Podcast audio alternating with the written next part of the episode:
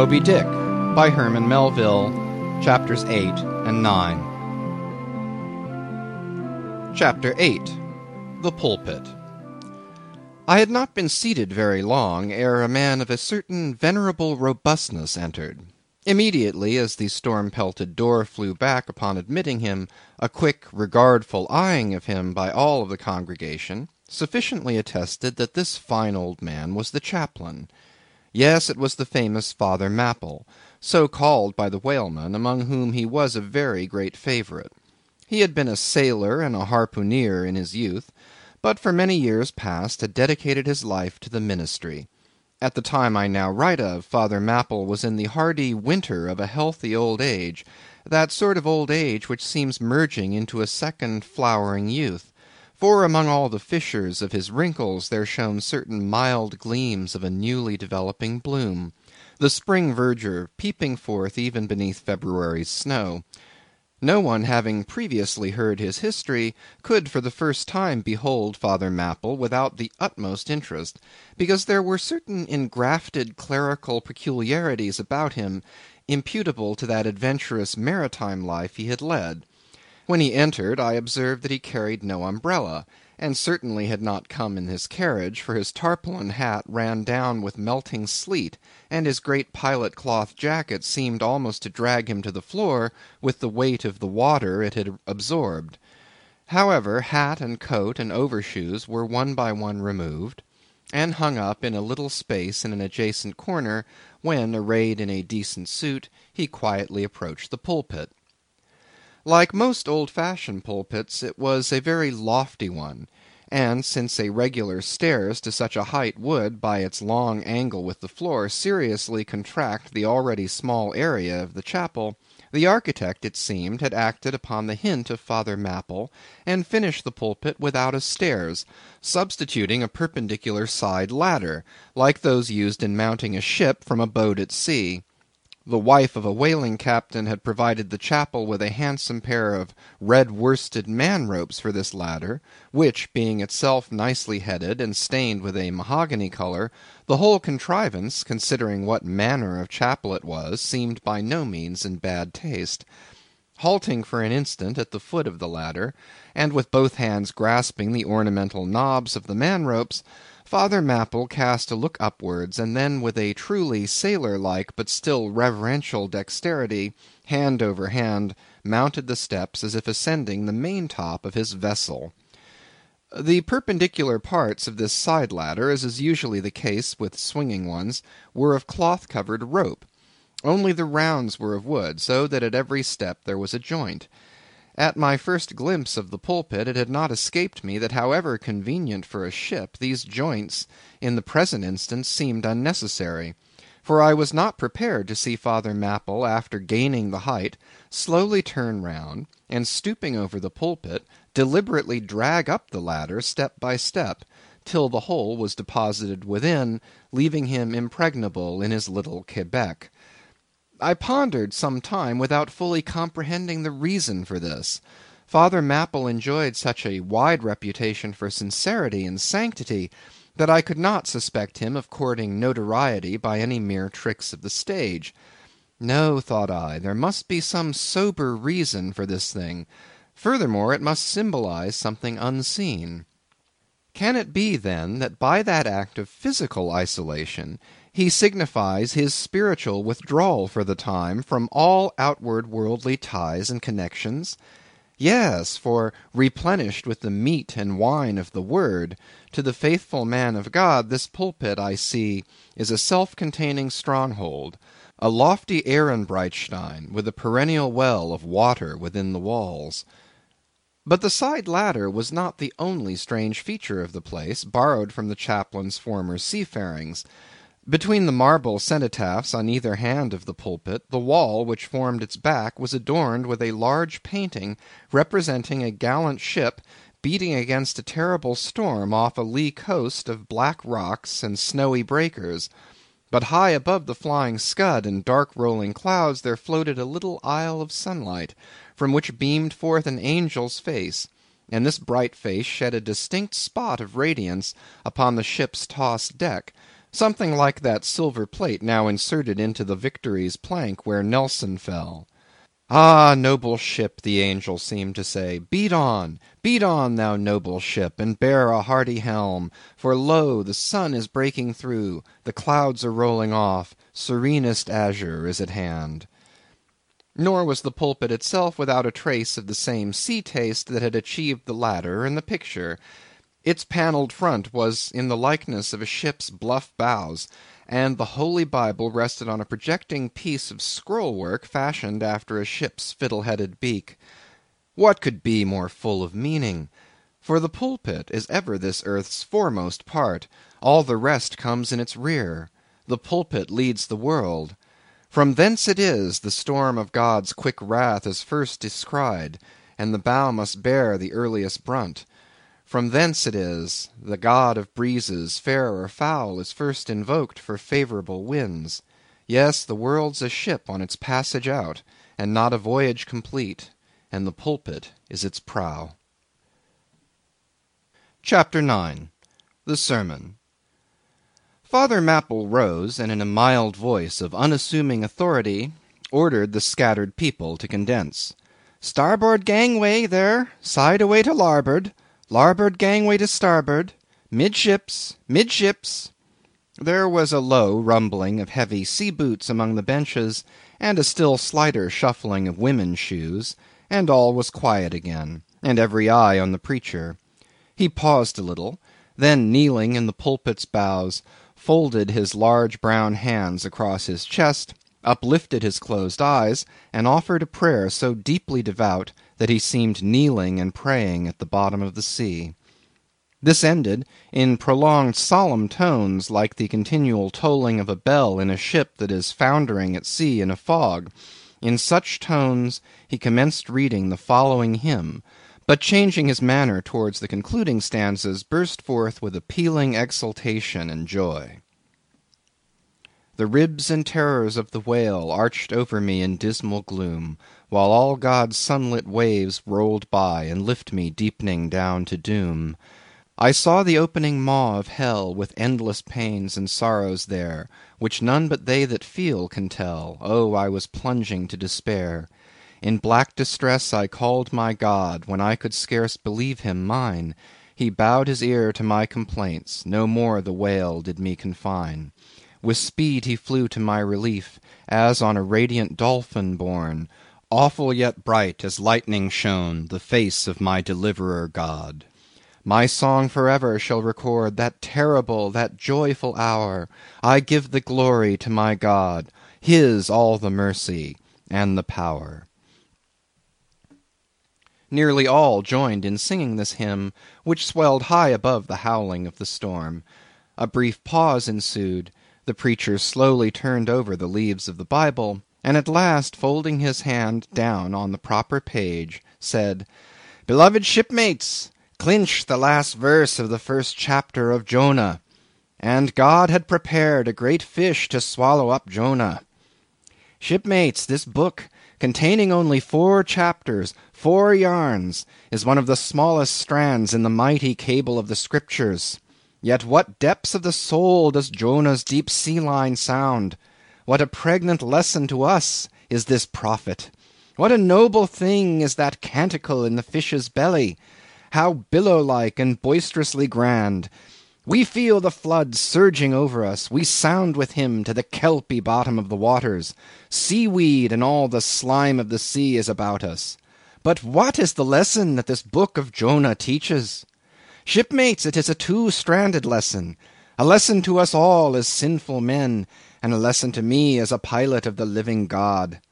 As sinful men it is a lesson to us all because it is the story of the sin, hard heartedness, suddenly awakened fears, the swift punishment, repentance, prayers, and finally the deliverance and joy of Jonah. As with all sinners among men, the sin of this son of Amittai was in his wilful disobedience to the command of God, never mind now what that command was or how conveyed, which he found a hard command. But all things that God would have us do are hard for us to do; remember that; and hence he oftener commands us than endeavors to persuade. and if we obey God we must disobey ourselves, and it is in this disobeying ourselves wherein the hardness of obeying God consists. With this sin of disobedience in him, Jonah still further flouts at God by seeking to flee from him. He thinks that a ship made by men will carry him into countries where God does not reign, but only the captains of this earth. He skulks about the wharves of Joppa, and seeks a ship that's bound for Tarshish. There lurks perhaps a hitherto unheeded meaning here. By all accounts Tarshish could have been no other city than the modern Cadiz. That's the opinion of learned men. And where is Cadiz, shipmates? Cadiz is in Spain, as far by water from Joppa as Jonah could possibly have sailed in those ancient days, when the Atlantic was an almost unknown sea; because Joppa, the modern Jaffa, shipmates, is on the most easterly coast of the Mediterranean, the Syrian, and Tarshish or Cadiz more than two thousand miles to the westward from that, just outside the Straits of Gibraltar. See ye not then, shipmates, that Jonah sought to flee world wide from God? Miserable man! Oh, most contemptible, and worthy of all scorn!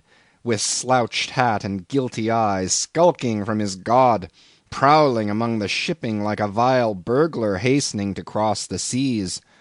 So disordered, self condemning in his look, that had there been policemen in those days, Jonah, on the mere suspicion of something wrong, had been arrested ere he touched a deck. How plainly he's a fugitive! No baggage, not a hat box, valise, or carpet bag; no friends accompany him to the wharf with their adieus.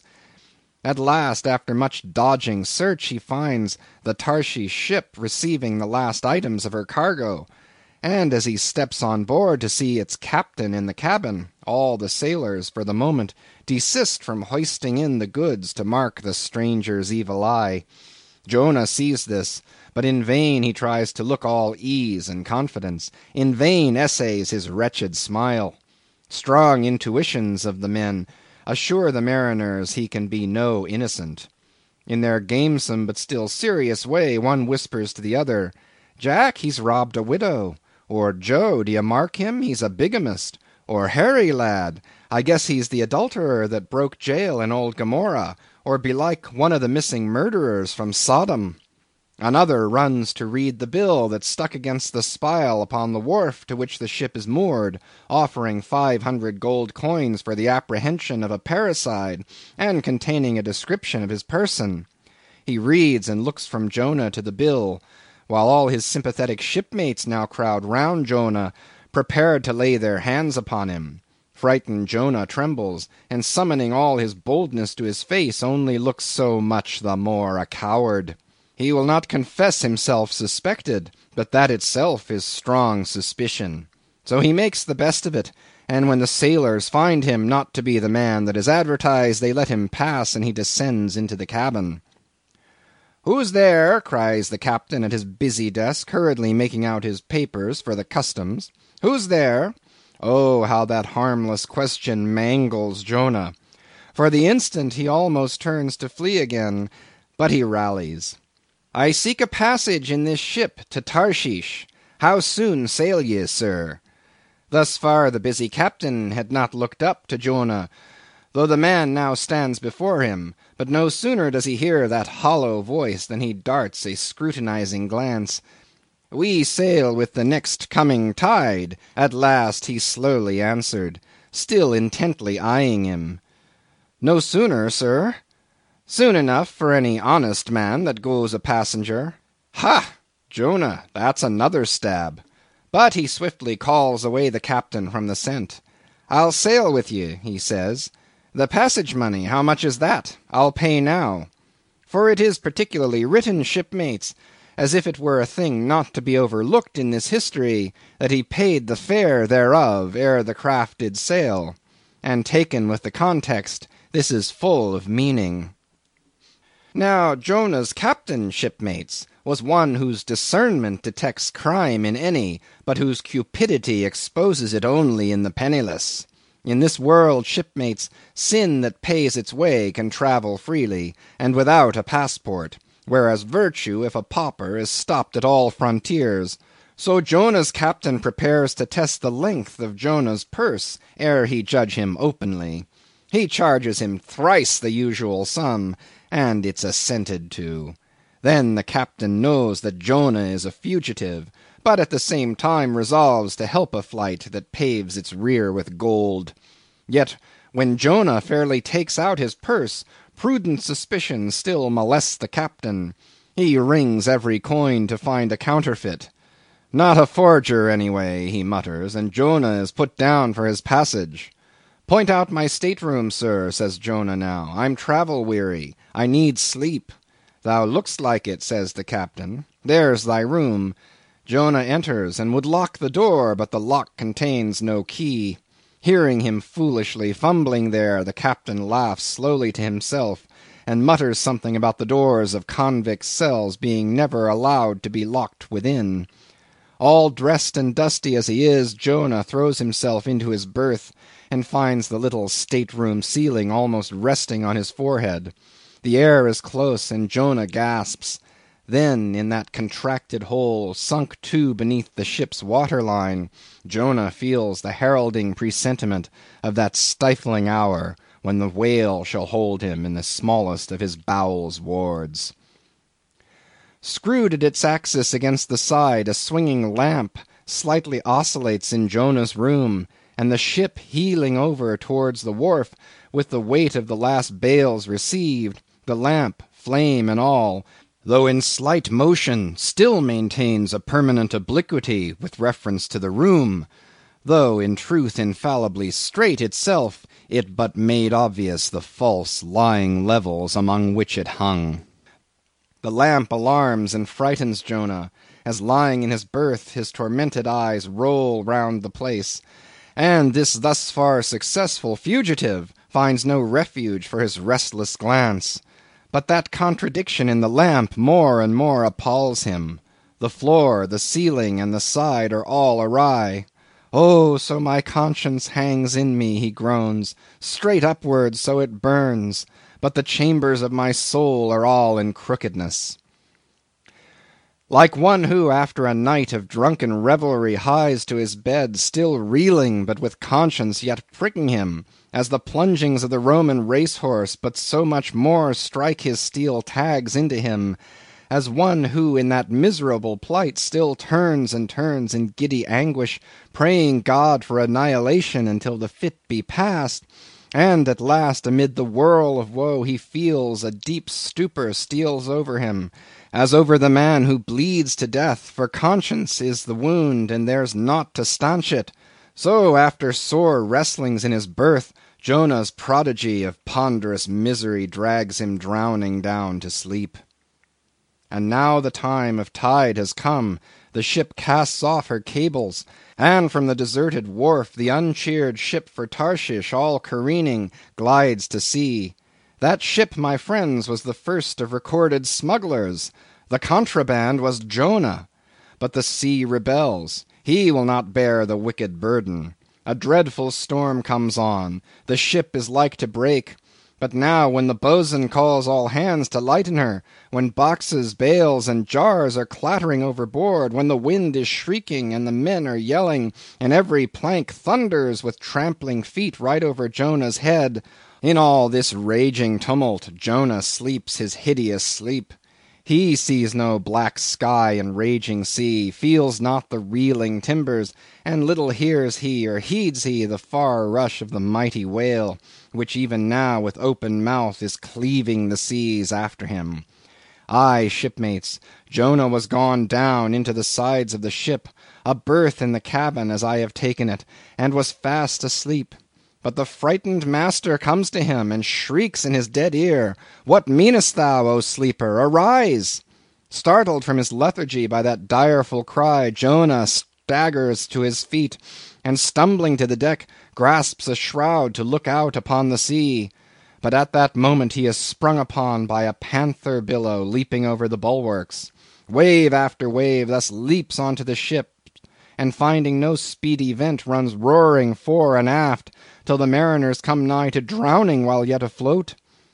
And ever, as the white moon shows her affrighted face from the steep gullies in the blackness overhead, aghast Jonah sees the rearing bowsprit pointing high upward, but soon beat downward again towards the tormented deep. Terrors upon terrors run shouting through his soul. In all his cringing attitudes the god fugitive is now too plainly known. The sailors mark him; more and more certain grow their suspicions of him, and at last, fully to test the truth, by referring the whole matter to high heaven, they fall to casting lots, to see for whose cause this great tempest was upon him. The lot is Jonah's. That discovered, then how furiously they mob him with their questions. What is thine occupation? Whence comest thou? Thy country? What people? But mark now, shipmates, the behavior of poor Jonah. The eager mariners but ask him who he is, and where from; whereas they not only receive an answer to those questions, but likewise another answer to a question not put by them, but the unsolicited answer is forced from Jonah by the hard hand of God that is upon him. I am a Hebrew, he cries, and then, I fear the Lord God of heaven who hath made the sea and the dry land. Fear him, O Jonah! Aye, well mightst thou fear the Lord God then! Straightway he now goes on to make a full confession, whereupon the mariners became more and more appalled, but still are pitiful. For when Jonah, not yet supplicating God for mercy, since he but too well knew the darkness of his deserts; when wretched Jonah cries out to them to take him and cast him forth into the sea, for he knew that it was for his sake this great tempest was upon them, they mercifully turn from him, and seek by other means to save the ship. But all in vain; the indignant gale howls louder, and then, with one hand raised invokingly to God, with the other they not unreluctantly lay hold of Jonah. And now behold Jonah taken up as an anchor and dropped into the sea, when instantly an oily calmness floats out from the east, and the sea is still, as Jonah carries down the gale with him, leaving smooth water behind. He goes down in a whirling heart of such a masterless commotion, that he scarce heeds the moment when he drops seething into the yawning jaws awaiting him; and the whale shoots too all his ivory teeth, like so many white bolts, upon his prison. Then Jonah prayed unto the Lord out of the fish's belly. But observe his prayer, and learn a weighty lesson. For sinful as he is, Jonah does not weep and wail for direct deliverance. He feels that his dreadful punishment is just; he leaves all his deliverance to God, contenting himself with this, that spite of all his pains and pangs he will still look towards his holy temple. And here, shipmates, is true and faithful repentance, not clamorous for pardon, but grateful for punishment. And how pleasing to God was this conduct in Jonah, is shown in the eventual deliverance of him from the sea and the whale. Shipmates, I do not place Jonah before you to be copied for his sin, but I do place him before you as a model for repentance. Sin not, but if ye do, take heed to repent of it like Jonah. While he was speaking these words, the howling of the shrieking, slanting storm without seemed to add new power to the preacher, who, when describing Jonah's sea storm, seemed tossed by a storm himself. His deep chest heaved as with a ground swell, his tossed arms seemed the warring elements at work, and the thunders that rolled away from off his swarthy brow, and the light leaping from his eye, made all his simple hearers look on him with a quick fear that was strange to them. There now came a lull in his look as he silently turned over the leaves of the book once more, and at last standing motionless, with closed eyes, for the moment seemed communing with God and himself. But again he leaned towards the people, and bowing his head lowly with an aspect of the deepest yet manliest humility, he spake these words: "Shipmates, God has laid but one hand upon you; both his hands press upon me. I have read ye by what murky light may be mine the lesson that Jonah teaches to all sinners, and therefore to you and still more to me, for I am a greater sinner than you. And now how gladly would I come down from this mast head and sit on the hatches there where you sit, and listen as you listen, while some one of you reads me that other and more awful lesson which Jonah teaches to me as a pilot of the living God. How, being anointed pilot, prophet, or speaker of true things, and bidden by the Lord to sound those unwelcome truths in the ears of a wicked Nineveh, Jonah, appalled at the hostility he should raise, fled from his mission, and sought to escape his duty and his God by taking ship at Joppa. But God is everywhere. Tarshish he never reached. As we have seen, God came upon him in the whale, and swallowed him down to the living gulfs of doom, and with swift slantings tore him along into the midst of the seas, where the eddying depths sucked him ten thousand fathoms down, and the weeds were wrapped about his head, and all the watery world of woe bowled over him.